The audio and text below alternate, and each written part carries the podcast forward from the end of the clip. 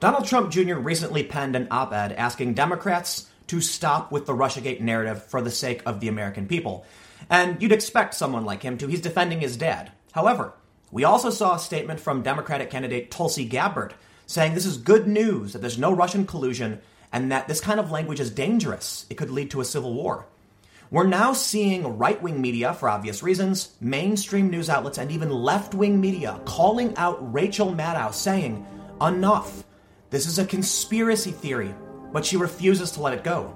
For years, she built up her ratings and her audience around a conspiracy over Russians controlling the presidency and our government. Insane stories about Russia trying to shut off our electrical grid, to shut down certain cities, just entertaining ideas that have no basis in reality. And she won't stop, because she can't. In my opinion, for the money. We know the story is not true, so why does she persist with this narrative and why are they still chasing it? even when right, center, and left wing media are saying, stop. Today, let's take a look at what the statements are from some of these political figures to show context as to why this kind of talk is particularly dangerous, and then go over why everyone is saying Rachel Maddow. Enough. But before we get started, make sure you subscribe to our new YouTube channel, youtube.com slash subversevideos. The goal of this channel is to produce straightforward news, on the ground reporting, and expert interviews to cut through the spin and the bias to the best of our abilities. If you want to support this video, just share it on social media to help spread the news.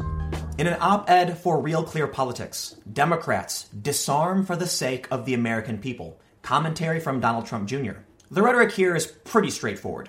Donald Trump Jr. says the Mueller investigation was a travesty from the very beginning, and that for the sake of the American people, it's time to let the story go. And Donald Trump Jr. isn't the only one saying this. Now, as I mentioned, of course, Trump Jr. is going to defend his dad, but even Tulsi Gabbard, she said, if Mueller found Trump colluded with Russia, it could have led to civil war. The story says Tulsi Gabbard said it's a good thing for America that special counsel Robert Mueller did not find President Trump or his campaign colluded with the Russians to win the 2016 election because it could have sparked a civil war.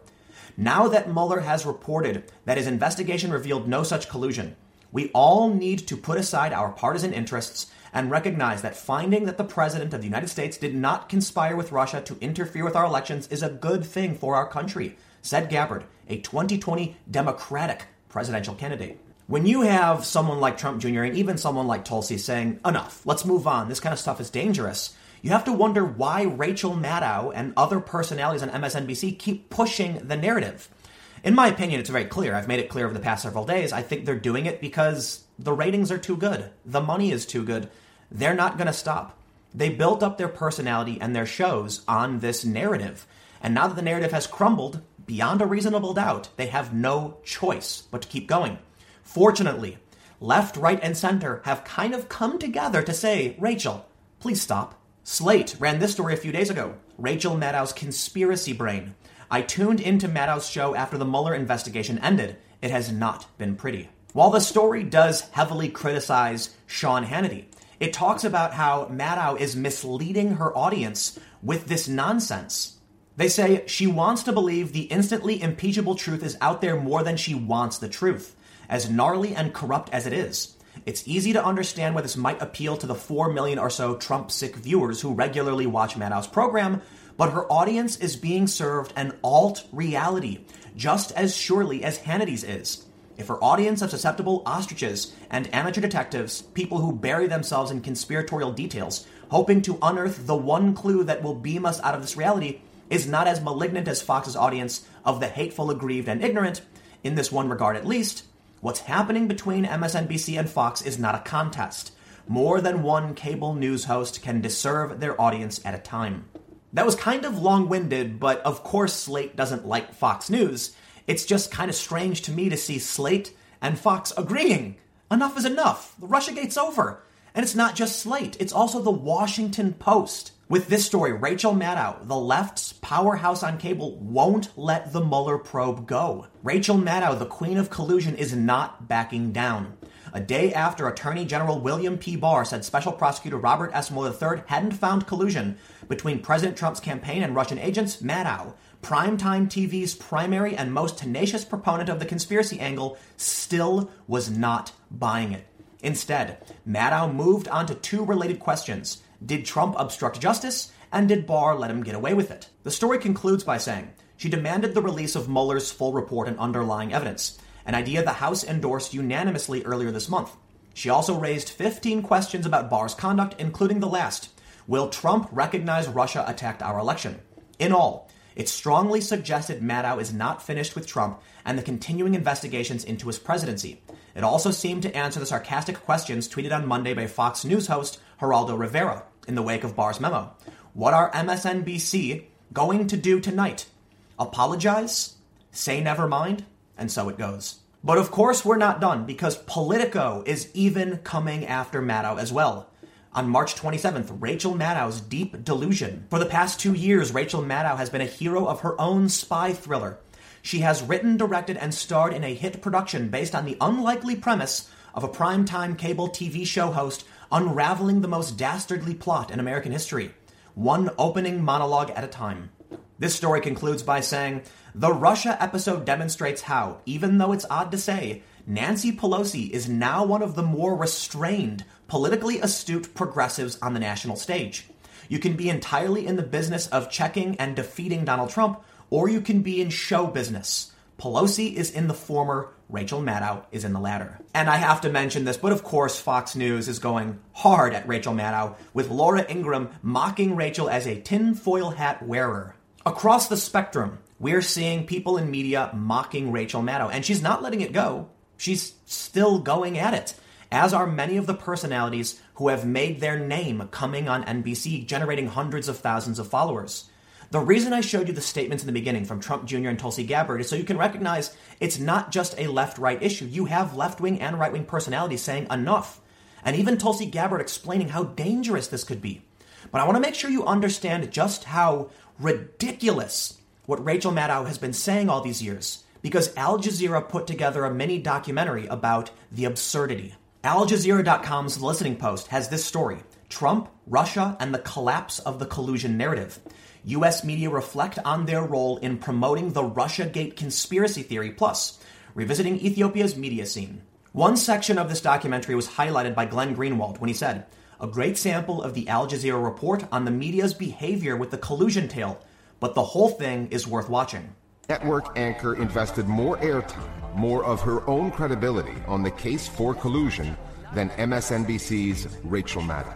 Because if the worst is true, if the, the presidency is effectively a Russian op. If you had to pick one person uh, who promoted the hysteria, then uh, she would be that person. Her ratings were going down until Trump was elected and until Russiagate became a possibility. And she seized on it immediately, well before Trump's inauguration. We're about to find out if the new president of our country is going to do what Russia wants. With this story, she started playing a character where she sort of became this patriotic uh, sort of front actor. There have been tons of Russians. There was a very powerful element of fear that ran through her shows. I mean, the, the, the most infamous broadcast was the one during a cold front earlier this year. Russia can just shut off the electricity. They have that ability now. Where she suggested that the Russians had the capability to turn off the heat across the United States at any moment what would happen if Russia killed the power in Fargo today? You know, that would be an act of war. There was this implied subtext that the Russians were this sort of reasonless evil. Rachel Maddow suggesting that the Russians may turn off the heat in Fargo or other places is just the tip of the iceberg. For years, she went on with this narrative. She once suggested that because a Russian businessman flew into a similar town that Trump was holding a rally at, it means there must be something there but it's just more conspiracy crime web nonsense. You can easily find facts and strange coincidences in almost any narrative. It doesn't mean the underlying premise is true. And the media as a whole chased after this narrative, yes, with factual reporting, but to a dead end. Russiagate is beyond a reasonable doubt. Nothing. Don't get me wrong, I recognize we'll probably learn something as the Mueller report becomes publicly available, if it does in mid April. But the general consensus among left, right, and center, among most people, is we're done. It's not true. But Rachel Maddow's rhetoric isn't over. And you see just how dangerous this truly is. But more importantly, this shows just how media is actually rather deceitful. Not everybody. I mean specifically those who are calling for censorship of misinformation. Those who peddled the misinformation actively advocate for the censorship of anyone who dare challenge them.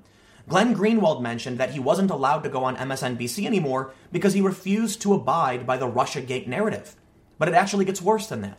Oliver Darcy has long challenged the right of people to publish what he deems misinformation. In this tweet, he says, Really am curious when exactly Instagram plans to seriously crack down on vaccine misinformation, like they promised weeks ago. Just searched vaccine on Insta to see if the platform had finally cleaned up the result, and it does not appear so. I am no fan of anti vaxxers.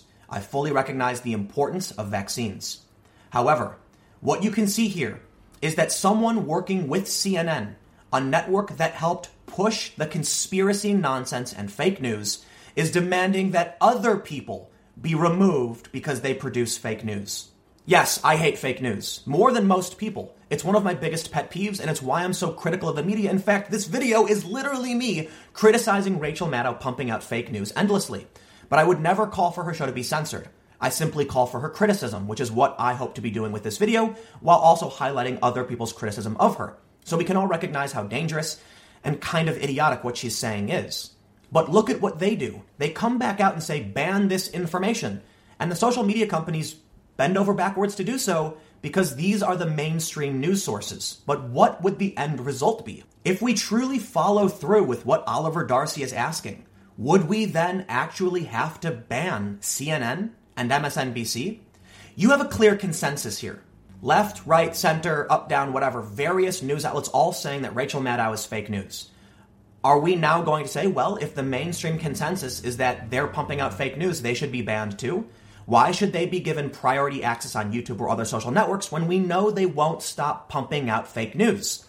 In reality, they should be allowed to do it, and we should be allowed to criticize them. It's exactly what's happening. But again, Oliver Darcy here wants this information suspended that can only lead to dangerous consequences. Don't forget, Don Lemon once suggested that a black hole may have swallowed a missing airplane. I was on the ground in Ferguson and was being, and I had people tweeting at me saying, Don Lemon reporting right now there's no tear gas while I was in a cloud of tear gas. Should we then remove Don Lemon? Should we remove Rachel Maddow? In my opinion, no, I don't like them, but they are advocating for this. And at the same time, we see just how dangerous and insane this rhetoric can be. The same people leading the charge against Alex Jones, the same person who said media pressure got Alex Jones banned, but is he now going to call for the banning of Rachel Maddow? I highly doubt it. Many people have highlighted the ratings drop for Rachel Maddow, around 20%. As of March 28th on TV Newser, Adweek scoreboard, we can see that Maddow's ratings are definitely down even a bit more than last week, and Hannity's are up over a million from the two weeks before. But Maddow is still getting 2.45 million viewers. Donald Trump Jr. ended his op ed by saying, Here's the simple question for the Democrats are you ready to disarm and join us to work in the best interests of the American people? If not, we can always settle this at the ballot box. Once again, it's your call. But Donald Trump Jr. makes a good point. If the Democrats aren't willing to say, let's put that aside because no one cares about it, and let's focus on things that matter, like the economy and healthcare, well, then the Democrats are probably going to lose. But let me know what you think in the comments below. We'll keep the conversation going. How do you feel about this narrative that's continually being pushed? And more, more interestingly, how do you feel about the media of various political factions actually coming together in agreement that Maddow needs to stop? It's nonsense. Comment below. We'll keep talking. You can follow me on Minds at Timcast. Stay tuned. New videos every day at 4 p.m. and more videos coming up on my second channel, youtube.com slash timcastnews at 6 p.m. Eastern. Thanks for hanging out, and I will see you next time.